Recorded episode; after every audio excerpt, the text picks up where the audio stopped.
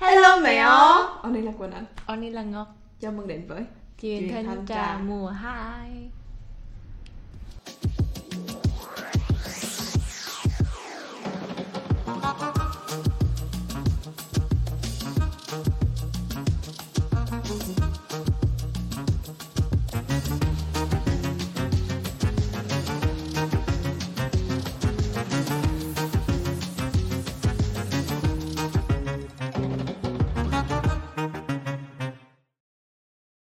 Xin chào mọi người, trở lại với Chuyện Thanh Tra mùa 2 tập 3. Tôi tập trưởng. Thì tụi mình đã qua 2 tập, và tập đầu tiên đó là về hội chứng có thắt âm đạo. Thì thường hội chứng này, cái nguồn cơn của nó đó là từ sự tự ti. Và sự tự ti này có thể bị gây ra bởi cái ngành công nghiệp phim heo. Và cái ngành công nghiệp phim heo này có thể gieo dắt thêm rất là nhiều cái mộng tưởng thực tế hoặc không thực tế đối với chúng ta, right? Liệu có phải là cái ngành công nghiệp hẳn gieo dắt cái mộng tưởng không, hay là mộng tưởng hẳn đã sẵn có rồi và cái ngành công nghiệp này nó kiếm tiền từ những cái mộng tưởng đó? Đó là câu hỏi rất là hay kìa. Đồng thời cả hai đi.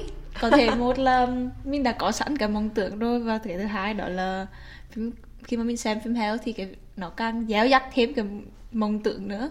Hẳn là một cái vòng tròn luẩn quẩn á, rất là nhiều thứ đều là rất là nhiều thứ trên đời là những cái vòng tròn luẩn quẩn. Cái này ảnh hưởng cái kia và nó ảnh hưởng ngược lại. Thì chắc là để bắt đầu thì mình nên đặt ra một cái điểm xuất phát đi, một cái hệ quy chiếu chung. Mộng tưởng là gì? Chưa có mộng tưởng không? Tôi đang hỏi mộng tưởng là gì trước, tôi phải trả lời trước rồi bên mới bắt đầu hỏi quá mộng tưởng. Có mộng tưởng gì chứ? Vô duyên. Em nghĩ mộng tưởng là gì đối với em? Mộng tưởng thôi đúng không? Chứ không cần phải là ở trong một cái context nào cả. Mộng tưởng tình dục cụ thể trong trường hợp này mình đang nói đến mộng tưởng tình dục. Không, mình định nghĩa từ mộng tưởng đi cái đã. Thì ta nói đến định nghĩa mà. Mộng tưởng tình dục là gì? Mộng tưởng tình dục là gì á hả? Theo em mộng tưởng tình dục là những cái không phải dùng từ khát khao thì hơi mình, những cái điều mình ao ước được thử một lần. Không, thật ra cũng phải được. Em nghĩ là mộng tưởng được thử hay không được thử thì cũng không có quan trọng lắm á, mà là những cái gọi là những cái mong muốn xảy, những cái điều mà làm cho mình thấy thích thú khi mà mình tưởng tượng ở trong đầu á, mặc dù ở ngoài thực tế thì có khi lại thường là cũng khó mà làm được á. Đó là định nghĩa của em hả? Ví dụ như em có mong tưởng là trước đang định bia. Ok. Đó là định nghĩa của em phải không? Đó là định nghĩa của em phải không? Hẳn có bắt buộc là hẳn phải khó thực hiện không? Em tưởng như rửa thì mới gọi là mong tưởng chứ. Đúng. Bởi vì mong tưởng có thể đi kèm với không, mong tưởng á thì có những cái từ khác cũng khá là nã. Ví dụ như là khát khao chẳng hạn, hay là fetish chẳng hạn.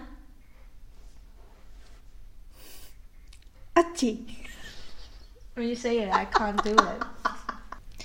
Em nghĩ cái chi mà khó thực hiện thì nó mới biến thành mộng tưởng chứ. Chứ còn nếu nó mà dễ thực hiện á thì có thể rơi vào cái từ ví dụ design, kiểu khát khao chẳng hạn.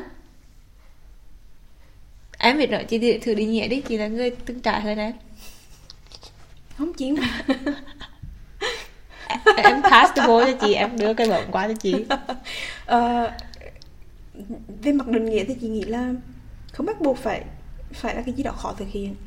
Giống như là cái kiểu những cái mà mình nghĩ về, những cái mà mình mới tới không bắt buộc phải là khác quá nhiều so với sự thật. Có thể hắn sẽ khác, có thể hắn sẽ khác với sự thật thực tế. Tuy nhiên là hắn vẫn có thể đi song hành với nhau mà.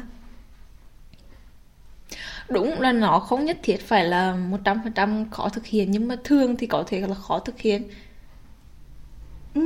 Thường đi. Chị nghĩ không nhất thiết đi. Và cái lý do vì rằng thì có lẽ là để mình đi vào chi tiết những cái mộng tưởng cụ thể, để mình phân tích có cái thứ là hẳn có đi vào thực tế không nhé. Hôm nay em muốn hỏi chị trước là chị định nghĩa mộng tưởng như nào? Đối với chị thì mộng tưởng là những cái hình ảnh trong đầu, viễn cảnh trong đầu mình xây dựng mà nó làm cho mình rào rực về mặt tình dục. Nếu như đáng nói đến mộng tưởng tình dục chứ thôi, đơn giản là như vậy. Hẳn có thể có tính thực tế hoặc không, nhưng mà nhìn chung là những cái thứ mà mình làm để mình rào rực rồi thôi. Ok, con người chủ nghĩa nói thấy rất là hay.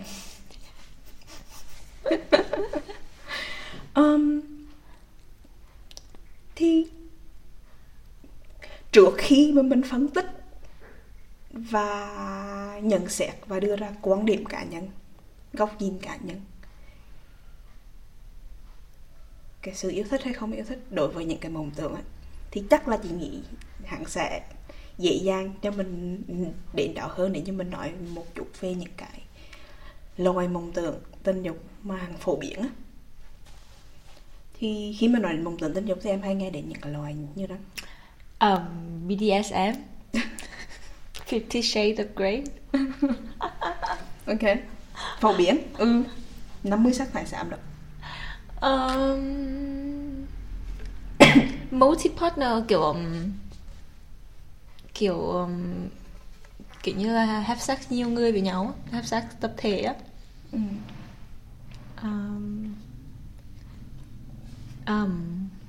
Đổi vai à?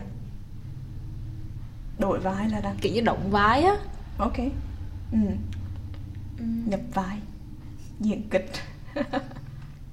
Hoặc là have sex with celebrity, kiểu như là người nổi tiếng hả? Yeah. Đam mê người nổi tiếng hả? Yeah. Ok. Còn gì nữa? Từ từ em coi nữa nha.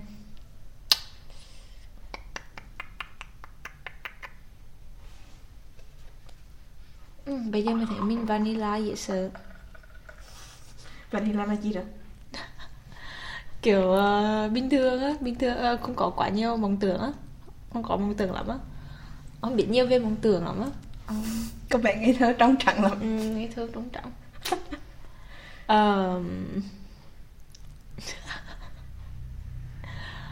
Nhớ nữa, chỉ còn biết từng đó thôi à, nghèo nan về đó. Ok. Xin mời chuyên gia tình dục bổ sung cho tôi. Chuyên gia tình dục. Ví dụ như là với những người mà hướng ngoài á, thì họ sẽ có những cái ước mơ giả sử như là thử nghiệm tình dục ở những cái nơi ở thiên nhiên chẳng hạn. Cái này thì gọi là gì à, em không biết. Thay đổi bối cảnh, thay đổi không gian. Hoặc là có những người thì họ mong tưởng làm một hay thử một cái hành động chứ đó mà hẳn gọi là trái với những gì mà xã hội kiểu như những cái mà xã hội không có ủng hộ á. Yeah. Những thứ được bị cấm kỵ. Đúng, những thứ bị cấm kỵ. Yeah. Nghĩ tiếp đi, có phải không chứ không? Chị bị ăn đỏ thôi. Thì gần đấy có một cái cuốn sách thằng đáng làm mưa làm gió ở nhiều bảng xếp hàng đến thế giới. Một cái cuốn sách tên là Tell Me What You Want, The Science of Sexual Desire and How It Can Help You Improve Your Sex Life. Okay. Bởi một anh tiến sĩ rất là trẻ và đẹp trai, I think, tên là Justin Lee Miller. Thì thực ra cuốn sách này hẳn cũng dựa trên một cái nghiên cứu rất là đồ sộ đó. Một cái nghiên cứu có hơn 4.000 người tham gia ở Hoa Kỳ. Thì bởi vì Việt Nam mình chưa có những nghiên cứu tương tự cho nên là phải đi xem những nghiên cứu nước khác chứ Việt Nam đang chưa. Nhóm người tham gia cũng rất là đa dạng, họ có cái độ tuổi từ 18 cho đến 87 và đại diện cho có người tham gia từ tất cả những cái nhóm giới và giới tính khác nhau. Và họ đến từ 50, tất cả 50 bang của Hoa Kỳ luôn. Thì đúng là có thể là chắc chắn là hắn không thể đại diện cho toàn bộ dân số Hoa Kỳ được, nhưng mà hắn cũng là một người nghiên cứu mang tính cái số lượng người, cái mẫu tham gia cũng tương đối lớn đó. Cho nên là ít nhiều mình cũng có thể hiểu được là cái mộng tưởng tình dục của người Mỹ hình như rằng. Và cái nghiên cứu này hắn cũng đa dạng ở cái khía cạnh là hắn còn là người tham gia đến từ tất cả mọi cái tôn giáo và tất cả mọi cái xu hướng chính trị khác nhau, thiên hướng chính trị khác nhau. Thì có một cái small fact, đó là anh tiến sĩ này đang công tác tại Kinsey Institute, là một cái viện nghiên cứu nổi tiếng về những cái nghiên cứu tình dục. Và cái riêng cái tên Kinsey ấy, cũng là một cái nhân vật đặc biệt trong lịch sử rồi, bởi vì những cái nghiên cứu của Kinsey và đồng nghiệp của ông ấy, là những cái nghiên cứu về tình dục lớn nhất, mà một trong những cái nghiên cứu lớn nhất về tình dục trong lịch sử. Chính Kinsey là người tạo ra cái thang đo về rất là nổi tiếng gọi là Kinsey scale, cái thang Kinsey về cái xu hướng tình dục của con người đó, từ homosexuality cho đến heterosexuality đó. Và cái kết luận của ông là đa phần mọi người đều có cái bi, có cái xu hướng bi, chứ không phải là homo hoặc là hetero, không phải đồng tính hay dị tính. Thì quay trở lại cái nội dung của nghiên cứu và kết quả của nghiên cứu, có 7 nhóm mộng tưởng, 7 nhóm mộng tưởng phổ biến nhất. Trong 7 nhóm đó thì có 3 cái nhóm rất phổ biến. Nhóm thứ nhất đó là như em nói, có đề cập mộng tưởng về những cái cuộc chơi tình dục mà có nhiều bạn tình. Thì trong cái xếp loại nhiều bạn tình ý thì hẳn có thể có những cái khác nhau, ví dụ như là có những cái mẫu hình hình thức khác nhau, ví dụ như là một cái mẫu quan hệ mở này,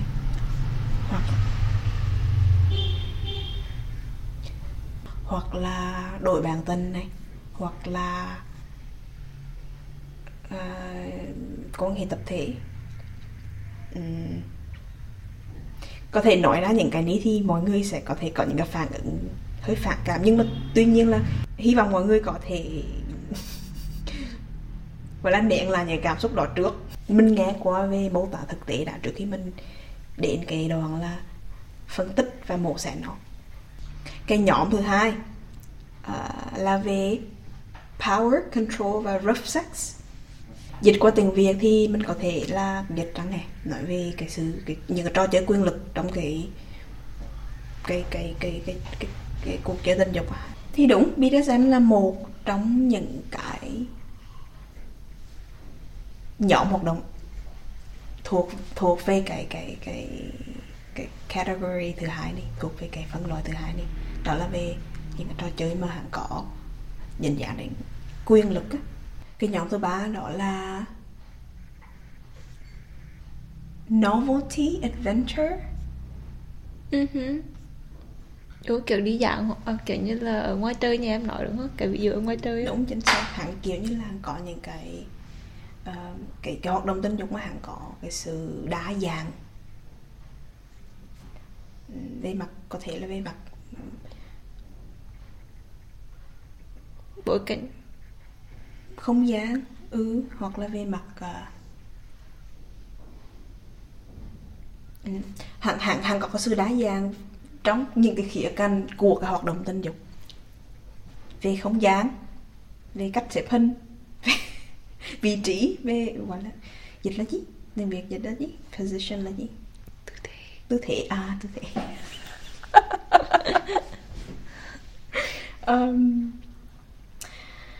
Thì ở đây hẳn có mô tả cụ thể như thế này. Thứ nhất đó là những cái hoạt động như là quan hệ qua đường miệng hoặc là quan hệ qua đường hậu môn mà trước đó chưa được thực hiện, hoặc là có mong muốn được thực hiện nhưng mà theo một cái hình thức khác, theo một cái kiểu khác. Hoặc thứ hai là quan hệ ở những cái không gian đặc biệt, ví dụ như là trên bãi biển hoặc là trên máy bay. Thế nên là giáo viên đang mang có một cái cụm từ mà người ta hay dùng để chỉ cái việc hoạt động tình dục trên máy bay là The Mile High Club. The Mile High Club. Hoạt động ấy thì bị cấm. Ok. Cái hoạt động mất quan hệ tình dục trên máy bay là bị cấm đấy. Thế như rồi. Và thứ ba đó là những cái hoạt động tình dục mà hẳn không có dự định, không có sắp xếp được, không lên kế hoạch trước, không có dự đoán trước á. Thì ví dụ như là quan hệ nơi công cộng hoặc là thử nghiệm về những cái đồ chơi tình dục mới, thì tất cả những cái hoạt động tình dục này hẳn có một cái yếu tố chung, đó là có cái sự đa dạng ở bất cứ một cái khía cạnh một của hành động tình dục. Thì đó là ba cái nhóm mộng tưởng tình dục mà hẳn phổ biến nhất trong cái nghiên cứu này, theo cái nghiên cứu này ở Hoa Kỳ. Bốn cái nhóm còn lại thì bao gồm là còn một cái em đã đề cập, đó là những cái hoạt động tình dục mà bị cấm, như kiểu cấm kỵ ấy. Trong đó bao gồm những cái nhóm hoạt động ví dụ như là voyeurism, exhibitionism và fetishes. Thì em có biết gì về ba cái nhóm đấy không? Ba cái nhóm không, em biết chứ cả. Voyeurism có nghĩa là thích nhìn. Oh yes, trời, cái từ đó em đã học trong lớp Visual Studies rồi nên em kiểu kẹo rất là quen đó. Dạ. Hẳn được dùng không chỉ trong cái ngữ cảnh về tình dục hay là tình dục nghe, hẳn được dùng trong rất là nhiều mạng nghiên cứu khác nhau. Thế kiểu trong là Visual Studies của em thì em nhớ mang mạng là nó định nghĩa tức là cái việc mình nhìn lén á, hoặc là kiểu như là mình đang nhìn nhưng mà người ta không biết là mình đang nhìn, đúng không?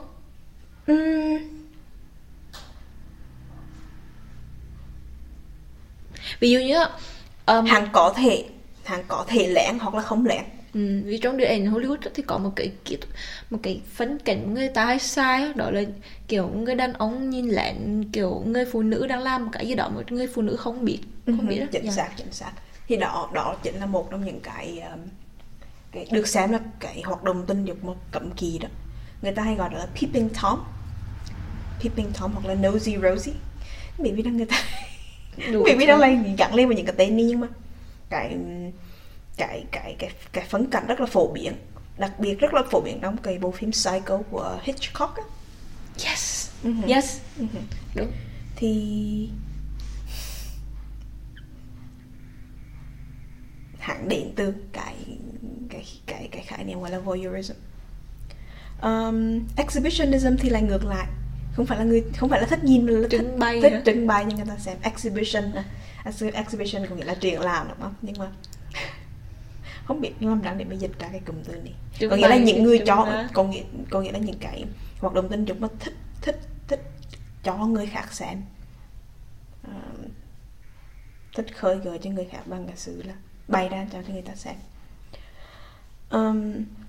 Fetish thì là hạng lại gắn liền với những cái đồ vật mà thông thường không mang tính tình dục hay là tình dục ở đó. Vậy à? Ví dụ như nha, em hay xem cái bộ phim của Quentin Tarantino, và cái ông này thì khi nào cũng được mọi người, ông này nổi tiếng á, là có một cái là food fetish. Ông nó sẽ kiểu đứng tin khi mà ông ấy thấy chân của người ta. Thực ra cái food fetish là một cái tương đối phổ biến đó. Hẳn đi kèm những cái phổ biến khác bao gồm quần lót, đặc biệt là quần lót đã dùng rồi á. Em cứ biết cái series Orange is the New Black nè, hẳn là một cái series rất nổi tiếng của Netflix, về một cái nhà tù nữ. Chị nhắc đến cái series này bởi vì là trong cái series đó thì nó có một cái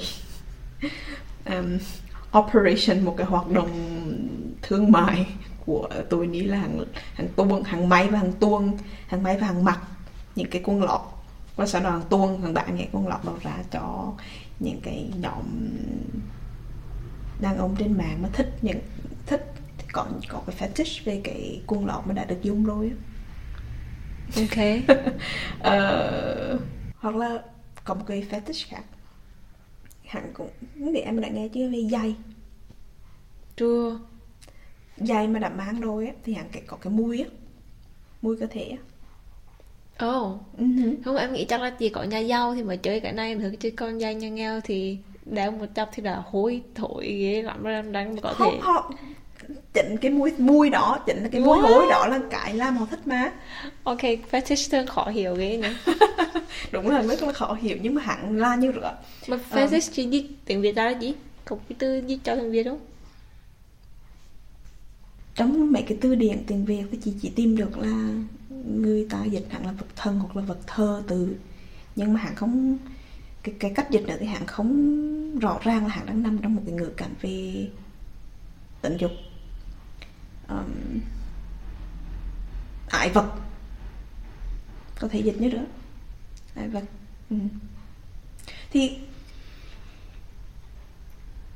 đó là những cái mà xu hướng ái vật à. Thì có những cái fetish hàng phổ biến là như rửa, bao gồm chấn, quần lót đã dùng rồi và giày.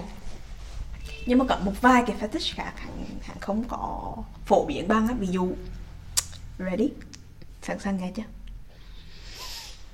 Ok, ready. Drum rolls. Xe ô tô.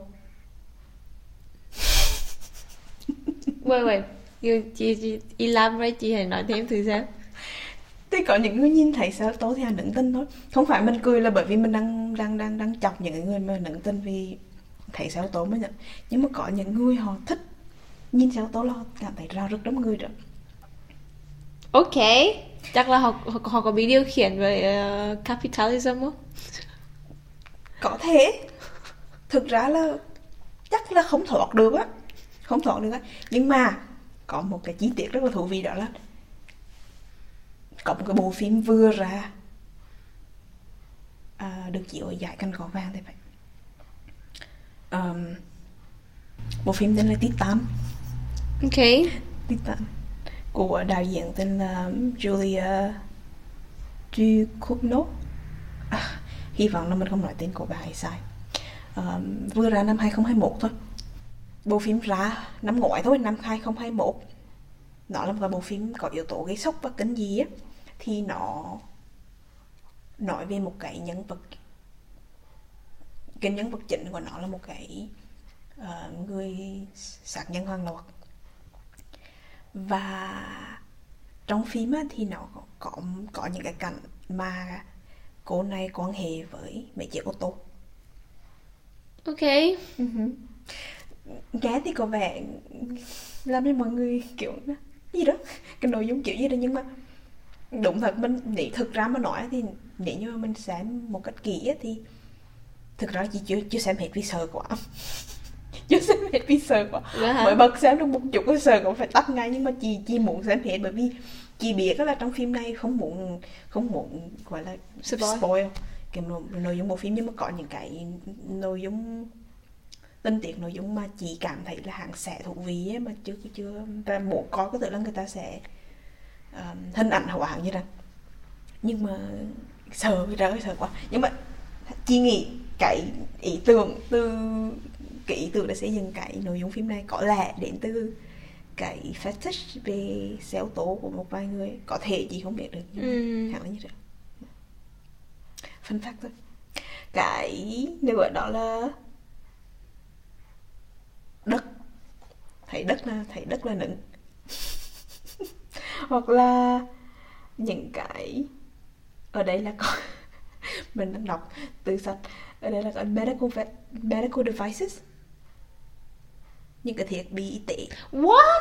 Oh no, không thể tin được. Wow. Thì mình không biết lý do tại vì đang mơ ta thích, nhưng mà thích đó tí làm đâu mà mình giải thích được. Ước chí mình có cái fetish đó ấy thì cái trải nghiệm đi bác sĩ của mình nó là đỡ khó khăn hơn. Không biết mà nghe, đôi lúc mà đi bác sĩ mà hàng có cái fetish đó thì càng nguy hiểm hơn, bởi vì đi kèm hẳn sẽ là một sự hổ thẹn. Vì sao?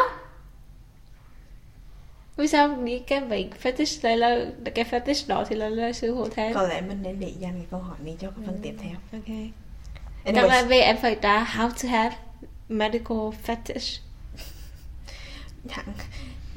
Hẳn phải kiểu nữa em có là em có mà em không là em không, và chắc hẳn thì là như rồi được. Okay. Thì bắt ép mình không thể ép được, không thể ép cả tất cả miếng thịt được. Okay. Để nói nhanh qua những cái cách phân loại mộng tưởng tình dục khác trước khi mà mình nói đến cái chuyện phân tích và mổ dạng. Ok. Thứ 5 đó là swinging, partner sharing and polyamory, có nghĩa là hỗn độn bạn tình và đã ái đó. Thứ 6 cái này gì thích mình? Intimacy, romance and passion, cái sự thân mật, cái tính lãng mạn và cái tính đam mê trong hoạt động tình dục. Cái lý do vì rằng cái này hẳn trở thành một cái phân loại mộng tưởng tình dục là bởi vì thực ra là trong cái nghiên cứu thì người ta còn nói kỹ đó là đây là một cái loại mộng tưởng mà đa phần mọi người đều có, tuy nhiên bởi vì là người ta hay thực hiện được cái chuyện này. Gọi là hẳn là một cái tương đối thực tế, cho nên là hẳn không phải là một trong những cái mộng tưởng tình dục mà hẳn phổ biến nhất, bởi vì tất cả mọi người đều có, cho nên họ không hay nói đến những cái mộng tưởng về cái chuyện thân mật hay là đam mê hay là cái sự lãng mạn như là những cái mộng tưởng tình dục mà họ yêu thích nhất. Nhưng mà tất cả mọi người đều có, bởi vì đó là một cái mà người ta tìm kiếm trong những cái mối quan hệ với người khác mà đúng đa phân lên như vậy. Và thứ 7 đó là homoeroticism and gender bending, những cái người mà có ham muốn tình dục, có cái xu hướng tình dục khác với cái ham muốn tình dục của họ.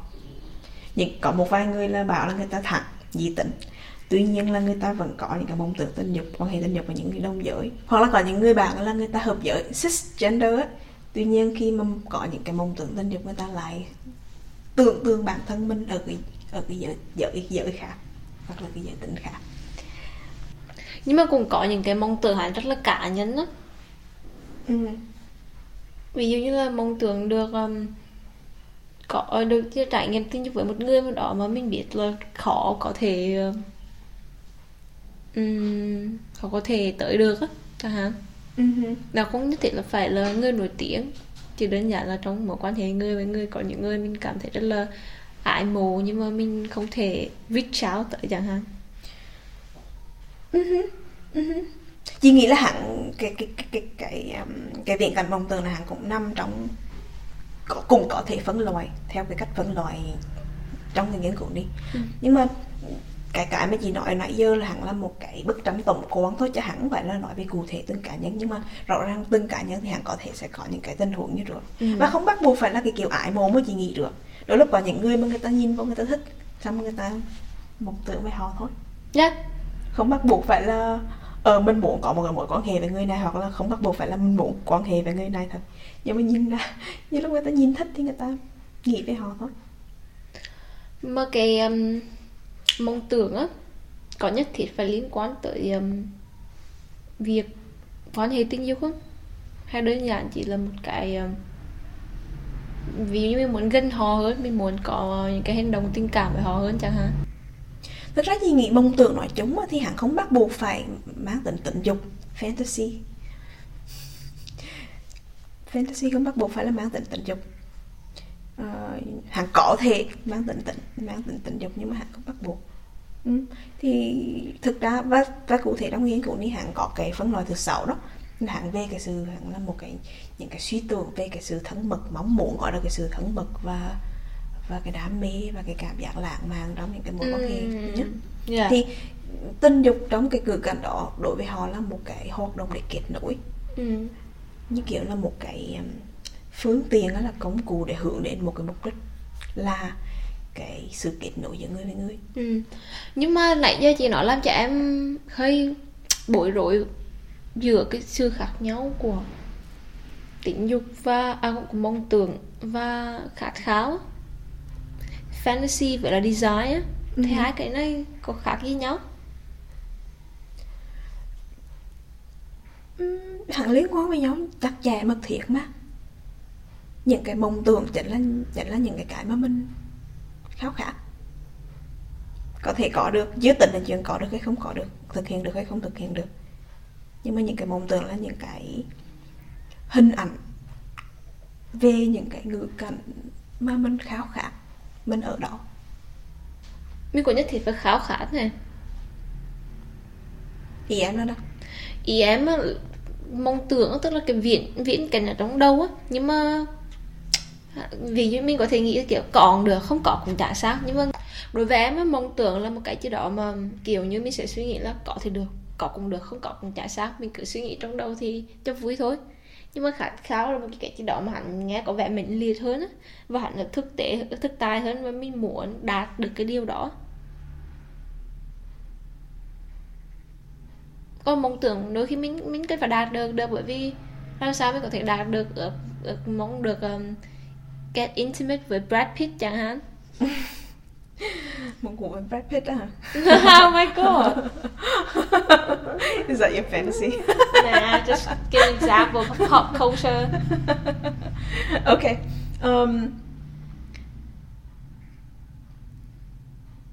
Chị nghĩ hẳn không bắt buộc phải phân tách rạch ròi với rửa mất đi.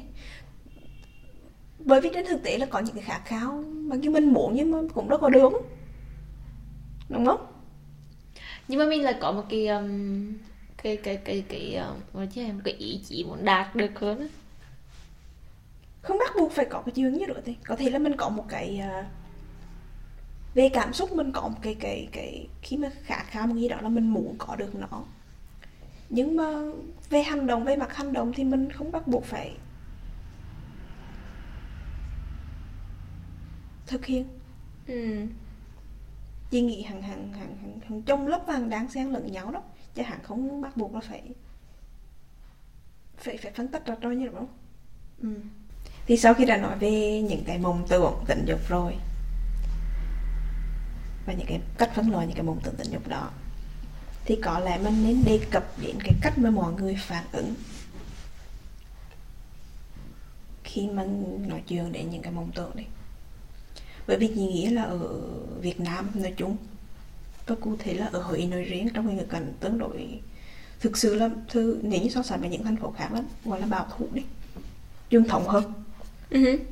Thì thông thường mà nói đến tình dục hay là tình dục hạng đạt là một cái điều gì đó cấm kỵ rồi á, huống chỉ mà nói đến những cái mộng tưởng tình dục á. Em có thấy được không? Em cũng đoạn là như vậy. Thực tế là em chưa bao giờ nói về mộng tưởng của mình cho ai nghe cái đó, kiểu chứ nói đến xấu hổ với bà xã hội. Nhưng mà đôi khi mình nghĩ mình kiểu xấu hổ với bản thân khi mình có những cái suy nghĩ đó. Thì em thấy kiểu những cái mong tưởng của người phụ nữ thì thường hay bị giới hạn, bị kiểu như là hôi mồm á. Mà có một cái loại mong tưởng mà có thể là sẽ tạm được chấp nhận ở phụ nữ, đó là khi mà họ trong cái vai là submissive, là cái vai mà họ ở thế dưới, bị kiểm soát á. Yeah.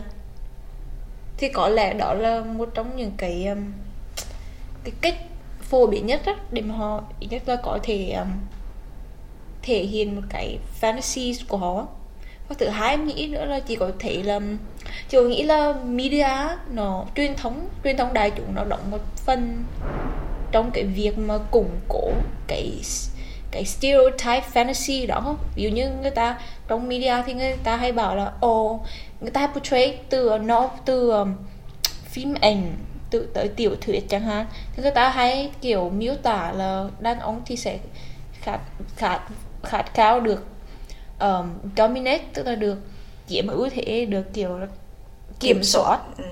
Và có hoặc là thể hiện cái sự dữ dằn thì mới gọi là nam tính đó. Còn phụ nữ thì thường là thích được ví dụ như là bị bắt buộc phải quan hệ tình dục với những người đàn ông đi chẳng hạn, kiểu như họ luôn bị trong cái tư thế bị động á. Đôi khi em nghĩ là cái điều đó khi mà nó trải qua đủ lâu á, thì nó sẽ vô tình củng cố và giao dắt cái mong tưởng đó cho đại chúng á. Yeah. Thực ra chị nghĩ như rồi, đúng là Và thực ra hắn cũng là một trong những cái quan điểm của những người nghiên cứu về tâm lý, mà đặc biệt là về cái nhánh phân tâm học á. Em có biết Žižek nghe? Có một cái phim rất là thú vị, chị nghĩ là nếu như em có thời gian thì nên coi. Žižek là người dẫn truyền trong cái phim này, hắn giống như là một cái phim tài liệu phân tích điện ảnh đó, tên là The Pervert's Guide to Cinema. Thì trong đó là Žižek sử dụng góc nhìn phân tâm học để mà nói về điện ảnh. Và có một cái câu mở đầu chị nghĩ hắn cho mình nhiều suy nghĩ, đó là cái khát khao của mình á, thì hắn không có phải random, hắn ngẫu nhiên mà có. Con người phải được dạy cách khát khao, có nghĩa là những cái khát khao của mình thực ra bị chi phối bởi cái ngữ cảnh, văn hóa, xã hội, chính trị rất là nhiều mà mình không hề ý thức được. Điều đó không có nghĩa là mình, ở đây chị không đang nói là điều đó không có nghĩa là mình không nhìn nhận hẳn và không tôn trọng. Không tôn trọng là mình không tôn trọng cái khát khao của bản thân, mà chị đang nói đến cái việc là những cái khát khao của mình hẳn không ngẫu nhiên mà có. Ông cho em được cắt một tí, em muốn hỏi về ông Žižek này, cái ông like một triết gia ở Slovenia đúng không? Oh, I know him. Ông ấy cũng có một cái series là về the guide to the pervert. The Pervert's Guide to Cinema đó. Oh yeah. Em thì ông ấy là em cũng có coi mấy cái phân tích của ông, ví dụ là phân tích ở mấy cái phim Titanic chẳng hạn đó. Yeah, like just sorry. Ông nói Žižek nổi tiếng là communist superstar. Oh yeah. Yeah. Một cái kiểu public intellectual, một cái người nghiên cứu, một trí thức gia, nhưng mà là họ làm việc ở cái không gian công cộng, tương tác với công chúng thay vì là chỉ làm trong việc trên bàn giấy và sách vở. Okay, anyways, quay trở lại. Mình đang nói đến cái chuyện là khát khao đúng không? Và mộng tưởng hoặc là những cái mà bị chi phối bởi xã hội đấy. Thì đúng như em nói, đó là cái truyền thống đóng một cái vai trò quan trọng trong việc định hình và định hướng những cái tư duy và suy nghĩ và cảm xúc của mình đó chứ. Em đang học một khóa học ở School of Activism, học để hay nữa. Thì hiện tại thì khóa học đầu tiên là học về giới mới truyền thống. Dạ, thì em nghĩ là tức là những cái em nghĩ là định kiến giới chẳng hạn, thì nó cũng được củng cố nhiều qua cái truyền thống từ xưa đến nay.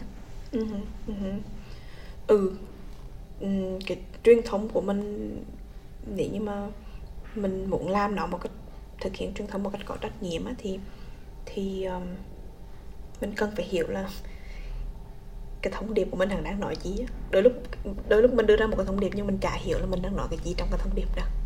Hoặc là mình chả hiểu là cái thông điệp của mình hẳn sẽ có những cái tác động và ảnh hưởng như đang đối với cái khả tính giả của mình đó. Nãy thì chị còn nói về cái sự liên quan giữa fantasy, mong tưởng với là social background, là cái hoàn cảnh xã hội của mình đúng không? Thì nó có vẻ là có liên quan tới cái background mà mình lớn lên cùng á. Thì không biết là chị có nghĩ là fantasy nó có liên quan tới tuổi thơ của mình không? Người ta hay dùng từ trauma đấy. Trauma bởi đi là đang sáng chẩn tâm lý, bởi đi đang trở thành trào lưu, một cái từ được dùng rất nhiều đến tóc trên Instagram hoặc là Facebook, hoặc là những cái khỏi đào tạo giáo dục gì đó. Mọi người nói rất là nhiều về trauma ở thời điểm hiện tại. Thì buồn cười, thì phân tâm học á, chỉnh phân tâm học hẳn nói rất là nhiều về cái việc là cái sáng chẩn tâm, gọi là cái trauma từ nhỏ, là hẳn định hình con người mình như đang, đặc biệt là trong những cái khao khát, và cụ thể là khao khát tình dục. cái cấu chuyên tâm lý học ở đây thì chị không muốn đào sâu bởi vì rất là phức tạp và mình không có đủ kiến thức để nói. Tuy nhiên là ở thời điểm hiện tại thì cái thực hành tâm lý học người ta vẫn có một số người ta sẽ vẫn sử dụng cái kiến thức và cái luận điểm từ cái mảng văn tâm học này để đưa ra cái liệu pháp tâm lý cho clients. Bởi vì mình cũng không thể chối bỏ là cái việc là những cái trải nghiệm thơ ấu của mình hẳn có ảnh hưởng đến mình được, chỉ là người ta không đặt trọng tâm vào và người ta không lấy cái tuổi thơ làm nguyên do của tất cả mọi cái hành vi và hành động và nhận thức, ý thức của mình ở thời điểm trưởng thành thôi, ít nhận mạnh hơn. Thì rõ ràng là những cái trải nghiệm có thể là không phải là tình dục nhá, nhưng mà ví dụ như là những cái trải nghiệm tình cảm á, xoay con cái chuyện là mình yêu thương á, như rằng cái trải nghiệm yêu thương của mình hẳn như rằng trong cái thời thơ ấu thì hẳn sẽ ảnh hưởng đến cái mong muốn được thương yêu hay là cái mong muốn được bày tỏ thương yêu ở lúc mà mình trưởng thành, như hẳn có sự ảnh hưởng lẫn nhau. Thì ví dụ như người nhỏ mà mình bị họ hay nói là người nhỏ mà mình hay bị lớ thì lớn lên mình cũng sẽ sợ bị lớ chẳng hạn, thì mình cũng sẽ có cái sự hình thành một cách rất là vô thức những cái cơ chế phòng vệ để bù đắp lại cái khoảng lớp cảm xúc nữa hoặc là để mà tránh cái việc là lặp lại của cái trải nghiệm bị bỏ rơi nữa, kiểu như rồi. Thì sexual fantasies, mộng tưởng tình dục nói chung hẳn cũng sẽ không ít thì nhiều liên quan đến những cái nỗi sợ hãi và những cái khao khát hình thành trong người ngữ cảnh đó. Có thêm một cái thứ hai này mà em thấy khá là thú vị khi mà bàn tới fantasy, mộng tưởng thì nó thể hiện như thế nào về mình đó. Thì một trong những cái đó là nó thể hiện về cái quan điểm chính trị của mình đó, political correctness. Kiểu như may mắn là mình không phải là người Mỹ nên là mình có thể nói về nó một cách trung lập, bởi vì mình cũng đọc từ cái bài phỏng vấn của tác giả của cái tweet của cái research mà 4.000 người ở Mỹ á, thì ông mới để ý là với kiểu như là họ thường có cái xu hướng là họ muốn có một cái fantasy gì đó về những cái thứ tabu, là những cái thứ mà có vẻ như là cấm kỵ trong cái niềm tin của họ. Ví dụ như là những người Cộng hòa Republican thì thường thì họ sẽ được dành là không được làm những cái thứ gì mà kiểu như nó sai trái á, ví dụ như là ngoại tình chẳng hạn. Thì cái fantasy của họ sẽ là về những cái thứ, thì fantasy của họ là sẽ thường là ngoại tình đó. Còn những người về Democratic là những người theo dân chủ thì họ thường được thì một cái niềm tin lớn của họ đó là về sự bình đẳng, cởi mở, đúng không? Thì cái tabu là cái mà cấm kỵ đối với họ đó là bạo lực chẳng hạn. Thì cái fantasy của họ là được kiểu trải nghiệm BDSM là một loại bạo lực tình dục á, mà trong đó có cái sự bất cân đối giữa quyền lực á. Thì em thấy cái interpretation này khá là thú vị, bởi vì có một cái concern đó khác cũng nan ná như vậy về cái tabu, là về cái điều cấm kỵ á. Thì những cái người mà gọi là feminist, những người mà họ tin về họ hoạt động nữ quyền hoặc họ tin về nữ quyền á, thì họ có xu hướng là có thể cảm thấy tội lỗi và xấu hổ với bản thân mình nếu họ có những cái mong tưởng về forceful sex, là ví dụ như là bị dominate, submissive, tức là họ vẫn có những cái mong tưởng là được là kiểu gọi là bị kiểm soát, bị bắt buộc phải have sex với một ai đó. Thì họ sẽ thường có cái xu hướng là cảm thấy xấu hổ về cái điều đó, bởi vì trời ơi, kiểu như tôi đang sống trong cái thời đại mà người ta đang đẩy mình cái movement về Me Too á, tức là nói kiểu cố gắng là fight against rape chống lại cái kiểu là lên án cưỡng bức, lên án cưỡng hiếp chẳng hạn người phụ nữ. Thì nhưng mà tôi lại có những cái mong tưởng về forceful sex, về submissive, về you know. Thì không biết là chị Ngọc có suy nghĩ chi về cái đó? Chị nghĩ là thực ra hắn không mâu thuẫn tệ. Vì sao là không mâu thuẫn? Chị nghĩ thực sự hắn không mâu thuẫn, bởi vì Me Too là một cái phong trào chống lại một cái văn hóa tình dục mà rất là độc hại ở cái chỗ là cái sự mất cân bằng quyền lực ở đây. Nó ở trong cái ngữ cảnh là cái mong muốn và cái chủ thể của phụ nữ không được nhìn nhận, không được xem xét, không được trân trọng, không có cái sự đồng thuận của phụ nữ. Nhưng mà khi mà nói đến mộng tưởng á, thì hẳn lại là những cái ngữ cảnh mà hẳn có tính đến cái khát khao của nữ giới. Đó chính là cái sự khác biệt rất quan trọng. Khi mà em có sự đồng thuận hoặc không có sự đồng thuận là hẳn là hai cái ngữ cảnh hoàn toàn khác nhau. Nếu như mà có cái sự đồng thuận á, thì trong cái ngữ cảnh đó, mặc dù em bị hẳn là về mặt hành động hẳn là một cái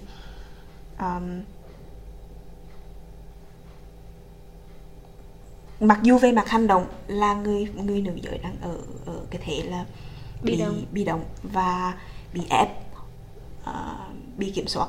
Nhưng mà nếu cái sự kiểm soát nữa mà có cái sự đồng thuận á, thì thực ra hẳn không phải là một cái sự mất cân bằng về mặt quyền lực, bởi vì có đồng thuận mà.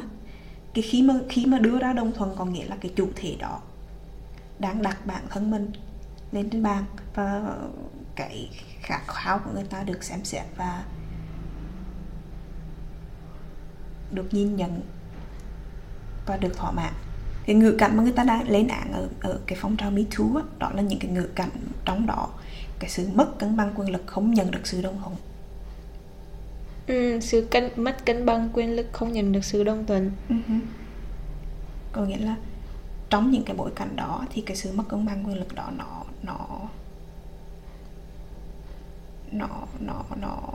trở thành một cái gì đó độc hại. Cho nên là bản thân chị không thấy có sự mâu thuẫn ở đây. Người ta đang nhập nhằng về cái, người ta đang nhập nhằng giữa hành động và cái vị trí của cái hành động đó trong cái bức tranh quyền lực, nhập nhằng khái niệm. Thế kỹ này là hay á. Yeah. Thì ví dụ quay trở lại cái câu chuyện là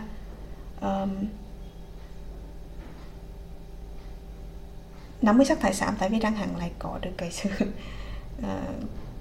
tại mồ của nhiều phụ nữ như rửa. Thì cái khát khao và cái mộng tưởng tình dục của mình hẳn có cái sự liên hệ với cái vị trí chính trị của mình đó. Những cái mà mình người ta bảo là mình không được làm thì mình càng muốn làm, kiểu đấy, những cái điều cấm kỵ thì làm mình càng muốn làm á. Nhưng mà hẳn là giống như rửa đó, hẳn là giống với cái logic như rửa đó, bởi vì mình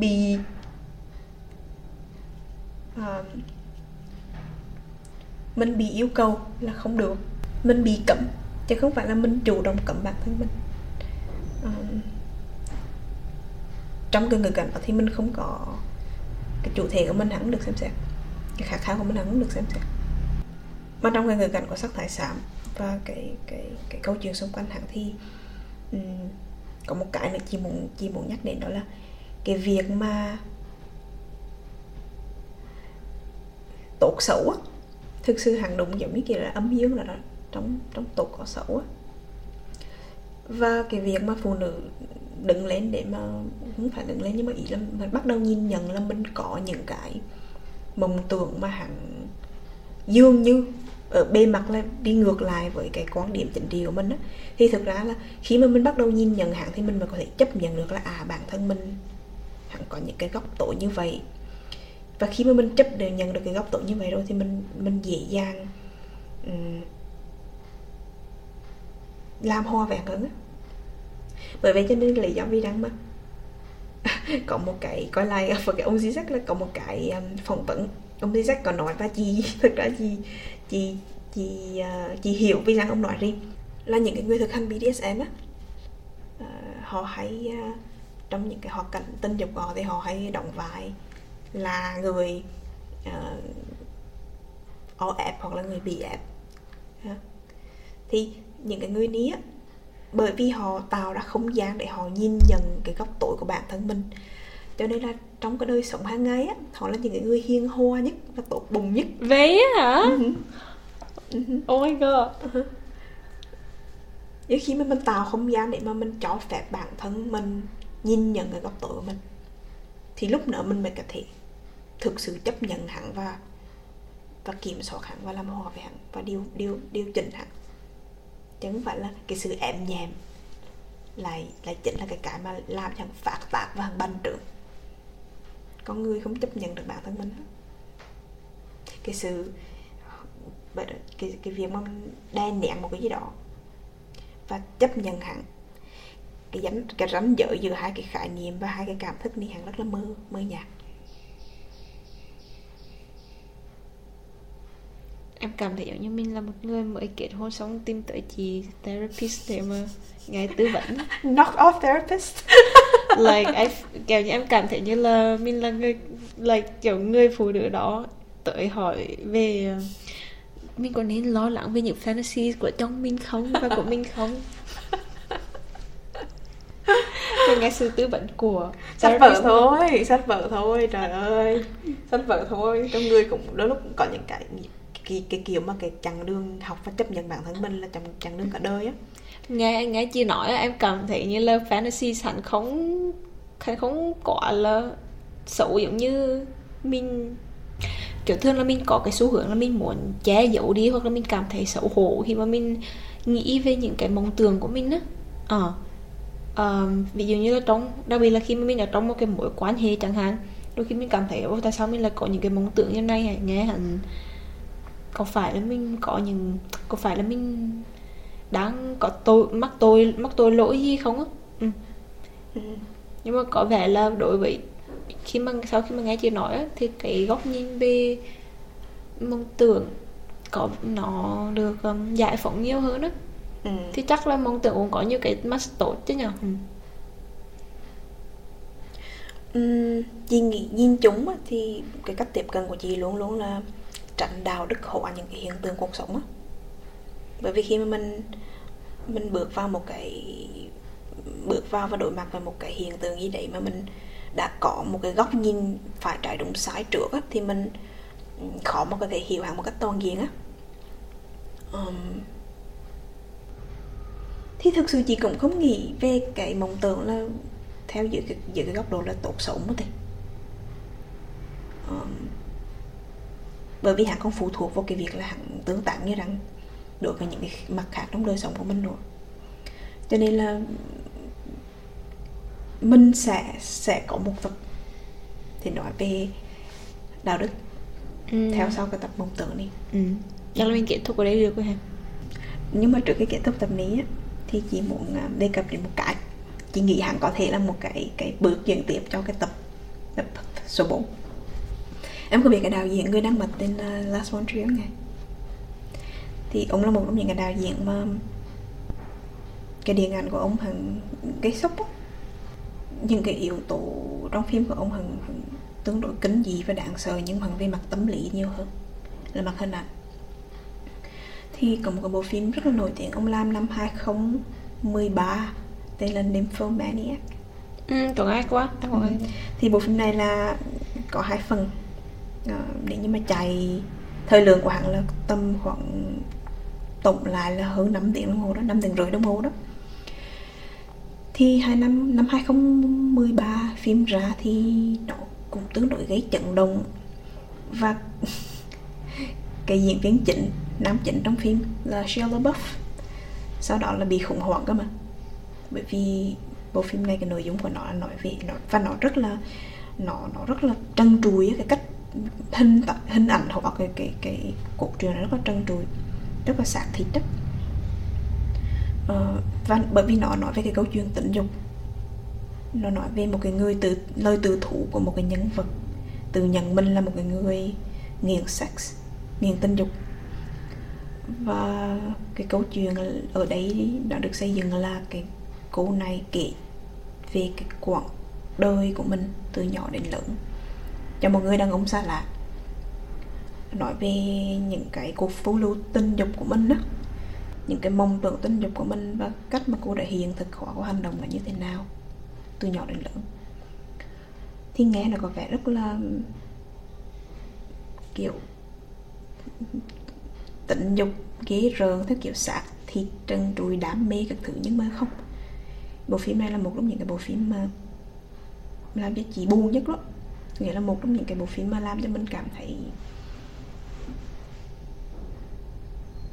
nặng nề nhất sau khi xem á, thằng buồn, một cái sự buồn mà không thể nào diễn tả được, cái sự vô vọng của con người khi mà mắc kẹt giữa cái khát khao và đam mê của bản thân và những cái quy chuẩn mà bản thân và xã hội đặt lên á, cái sự vân vụ giữa cái hỗn mang và trật tự á. Hẳn là một cái gì đó, hẳn có lẽ mình buồn bởi vì mình bị gợi nhắc, mình buồn vì tim mình đau. Có lẽ là mình buồn bởi vì mình bị gợi nhắc bởi cái sự đau khổ về mặt bản chất của con người á, của nhân loại nói chung. Thì từ mộng tưởng, khát khao cho đến hành động thực tế, hẳn có liên quan với nhau chứ. Thì đó chính là một cái, đó chính là cái